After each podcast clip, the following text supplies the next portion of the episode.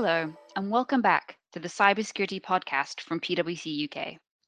In this episode, we're going to discuss a topic we perhaps don't see covered as much as it should be operational technology, also known as OT.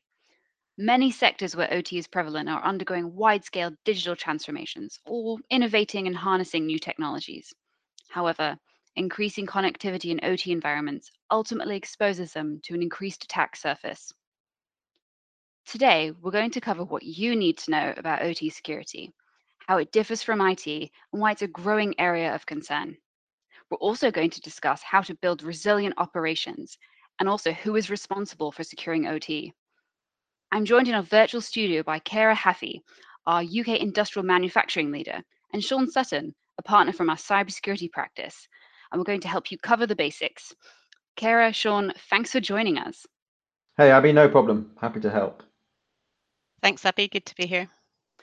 Now, Cara, I guess a good place to start would be to define what operational technology is for our listeners. What does this term encompass? I think it's a it's a really interesting point because I think we in manufacturing have talked about operations. Everybody kind of understands what that term means, Abby. Um, but actually, we tend not to use the kind of phrase operational technology. But I've certainly heard it more and more recently. Um, so, what does it mean to me? I suppose it means where you've got kind of operations happening, but those are done through a software or hardware system that works alongside that and controls and execute those processes on the shop floor. So, an example for that for me would be CNC machines um, and everything that we're using to produce, monitor, control processes in our manual operations. Um, but Sean, how does that relate to you know, kind of operational um, technology security, and how does that link with operational tech? Thanks, Cara. So OT security is is really an extension of IT security. Uh, I'd like to say it's it's a new thing, but actually it's as important and it, it's been around for a long time. It's just now that companies are really starting to understand that as well as securing their IT infrastructure, their business and their enterprise infrastructure, it's equally as important to make sure that the operational technology environments are secure. Um, but that brings with it some additional challenges. And whilst the principles of cybersecurity are the same, you need to make sure your patching systems where you can restrict access, make sure things are segregated as much as they can be. The implementation of those sorts of security controls can be quite a lot harder in, in an operational technology environment. The other challenge that we see as well, actually, is that the responsibility for uh, ownership of the cyber problem as it relates to OT can actually vary quite a lot. And you can find that while some organizations it does sit with the chief information security officer or the chief information officer, often operational technology security sits with a whole host of other stakeholders across a business, whether that's a site director uh, or, or even um, a, business supply chain owner. So part of the challenge that we see uh, is that organizations are struggling to understand perhaps who's got the responsibility for looking after OT cyber, let alone then how do we actually meet some of the difficulties and, and implement some of the security controls that, that we need to. Um, it, it, it's a real challenge actually, but as we see society becoming increasingly digital, these systems really are getting opened up for attack. Yeah, we certainly see that in manufacturing, Sean. Um, you know, I think if I think of what I sort of read about or how I feel as a consumer, it's about financial, you know, crime and looking at kind of how that plays through. But actually, then when I come into my industry role, um, I just don't think it's something that we've focused on enough in the security of our, our operational technology. And I think um, if I think about how digital everything's going, so kind of I might um, working with clients on digitalization, um, you know, putting in robotic process automation or thinking about their cloud technology, you know, I still think that we are talking in in my sector about kind of the finance and you know security around um, you know laptops and systems and maybe not so much yet about um, operational technology. And really you know where we should place the priority on that cybersecurity is actually where it would potentially hurt um, my clients the most would be on the manufacturing floor and in the organizations. Um, so I do I do fear that um, there are quite a lot of vulnerabilities there at the moment. But we are seeing people really um, look at this now and really think about um, who's responsible for that and what can we do. Um, and in one of our recent surveys, 63% um, of firms are placing a really high priority on this now and looking at it hopefully over the next um, couple of years. Um, but maybe that's enough, Abby. We can we can dive into to other parts. No, thanks both. It's it's great for that real introduction on how many sectors are impacted by this. And Cara, I'd like to dive deeper into manufacturing. Being from the threat intelligence team myself, what you mentioned, particularly around transformation, reflects really what we're seeing in the threat landscape. One significant threat we've seen emerge is posed by ransomware. In addition to encrypting business and operationally critical systems, these criminal threat actors are increasingly stealing their victims' data during an attack and then threatening to expose it onto leak sites if the ransom demand is not met. We monitor these leak sites, and in 2020, we found that manufacturers were the most frequently targeted of all sectors, and there also appeared to be a shift towards disproportionately targeting industrial sectors. Sean, I know you have two noteworthy attacks that you've seen targeting operational technology. Can you please walk us through these? Yeah, sure. Uh, it, is, you're right, unfortunately, something we're seeing in, uh, in, increasing in terms of its prevalence, uh, its sophistication.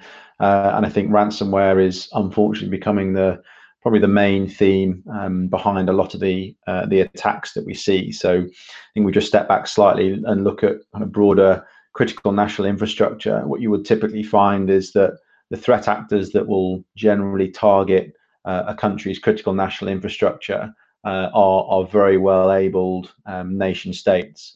Now, clearly, nation states aren't going to have as much interest in lots of, of manufacturers, um, although in certain instances, like aerospace, they, obviously do take quite quite a key interest in, in what some of those organizations are doing. But what we find is that, as with a lot of other uh, threats and, and hacking techniques, that the, the tools and the techniques over time become more accessible. The barrier to entry, if you like, becomes a little bit lower um, what you'll find is that criminal gangs are then starting to pick up some of those capabilities um, and criminal gangs being motivated by profit then see the manufacturing sector as as a sector they can really target with some of these you know quite sophisticated ransomware based attacks so we, we're definitely seeing an increase in focus just generally across the, the broader uh, industrial manufacturing sectors um, couple of examples, uh, obviously without providing too many specific details. Uh, one of the organizations with whom we work um, did have a ransomware attack on, on one of their industrial control systems. Um, and actually what they had to do as part of the, the initial triage was they had to shut down the production and distribution um, of some of the, the, the um, processes within that site. And that had quite a big knock-on uh, effect to some of their downstream customers. I mean, the immediate impact just from dealing with that event. And, and uh, when I say just the immediate impact, I mean the actual uh, triage of uh, investigation into uh, and, and cleanup following. Um, there was a significant cost. It was you know, over 50 million. Um, but in terms of the downstream knock-on implication for their customers, you know that that as a business cost was was much much broader. Um, the other um, the other example um, that I'd point at, uh, sort of similar, um, although this was actually a little bit more sophisticated, targeted um, some robotic systems that were used in uh, in a global manufacturer. Um, and, and the attack was so significant that this particular manufacturer had to turn off their global production for two days whilst they dealt with the incident. And that, I mean, the, the cost of that's significant, um, very huge uh, implication for the organization. Um, but unfortunately, these are the types of things that we are seeing happen more often. Uh, you know, the impact of forced shutdown on an assembly line, I'm sure, is certainly nothing that any production manager or facility owner would like to see. Um, but unfortunately, it is what happens if if a cyber breach occurs. Thanks for walking us through those, Sean. although ransomware is prevalent in all sectors currently, it sounds like attacks against manufacturing and OT have the, the real potential to result in critical operational and business ramifications. And Cara, could you go into more detail about some of the other impacts of these attacks for organizations, um, especially during these times when supply chains are already under so much pressure? How badly can cyber attacks affect manufacturers? Yeah, you're you're absolutely right, Abby. We've we've just been through, you know, the period of um, COVID nineteen, where you know already the resilience of supply chains for for our clients was tested.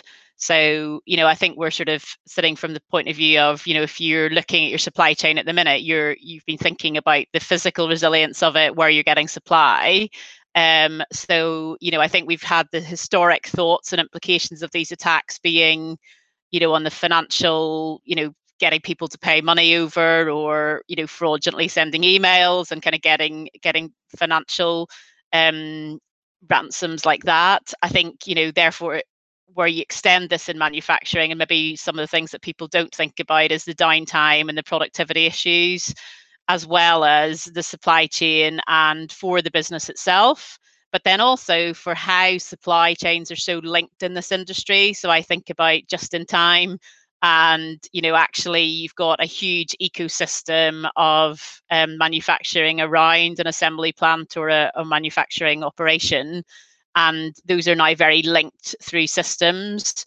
Um, so whilst you may be thinking of your own um, borders um, around the your business and your operation actually there are some you know huge vulnerabilities through the supply chain and the third parties particularly where that's all so um, so linked and so kind of just in time. Um, you know if that supply chain starts to fail then obviously very very quickly the ramifications are there. And i think as sean touched on you know unfortunately i've been in this i've been privileged to be in my role leading this industry um, for pwc in the uk for a while now. We used to talk about these things as if they were possible.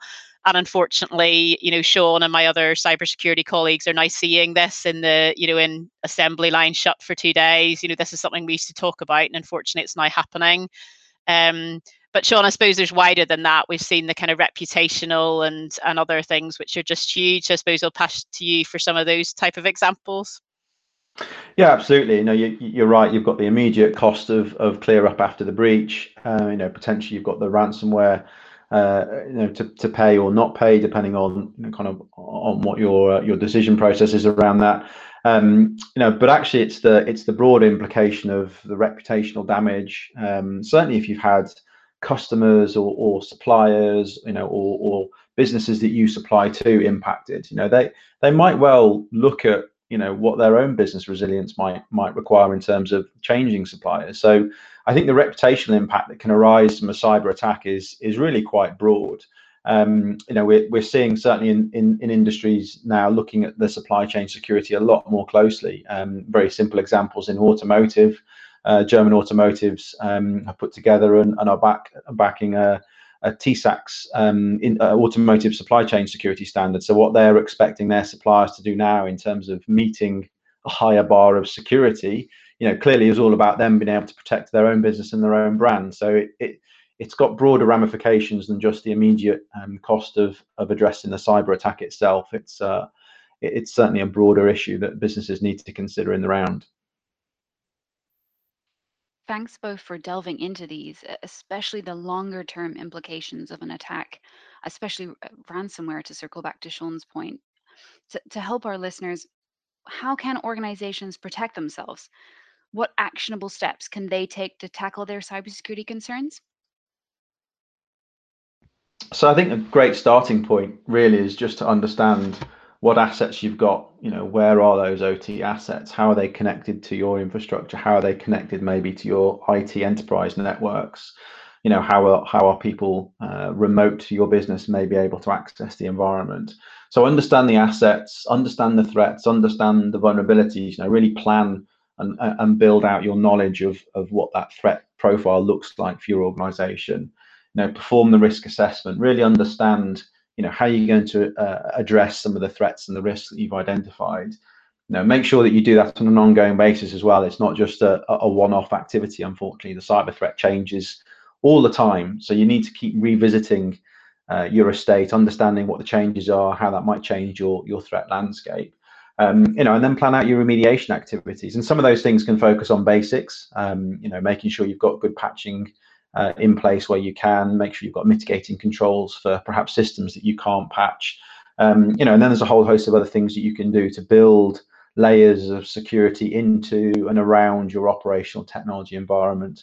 Um, but it's really important as well to make sure you don't you don't miss the understanding of the culture and the some of the challenges we see actually is it's, it's a little bit more about hearts and minds than it is than necessarily just the technology change. So making sure you've got a good, clear governance structure in place, making sure that people understand their roles and responsibilities is equally as important as making sure you've got some really solid security controls in the environment. Completely agree on your final point around culture and responsibility, and, and especially talking around whose role cybersecurity is. This is actually a recurring theme we've picked up on during earlier episodes of our podcast. Cybersecurity is a company wide challenge and, and it really needs to be driven into all parts of an organization.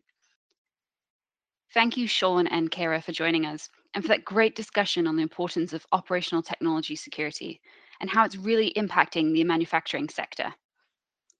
For more on how you can tackle OT security issues, visit our website at pwc.co.uk forward slash OT security. And don't forget to subscribe to receive future episodes. See you next time.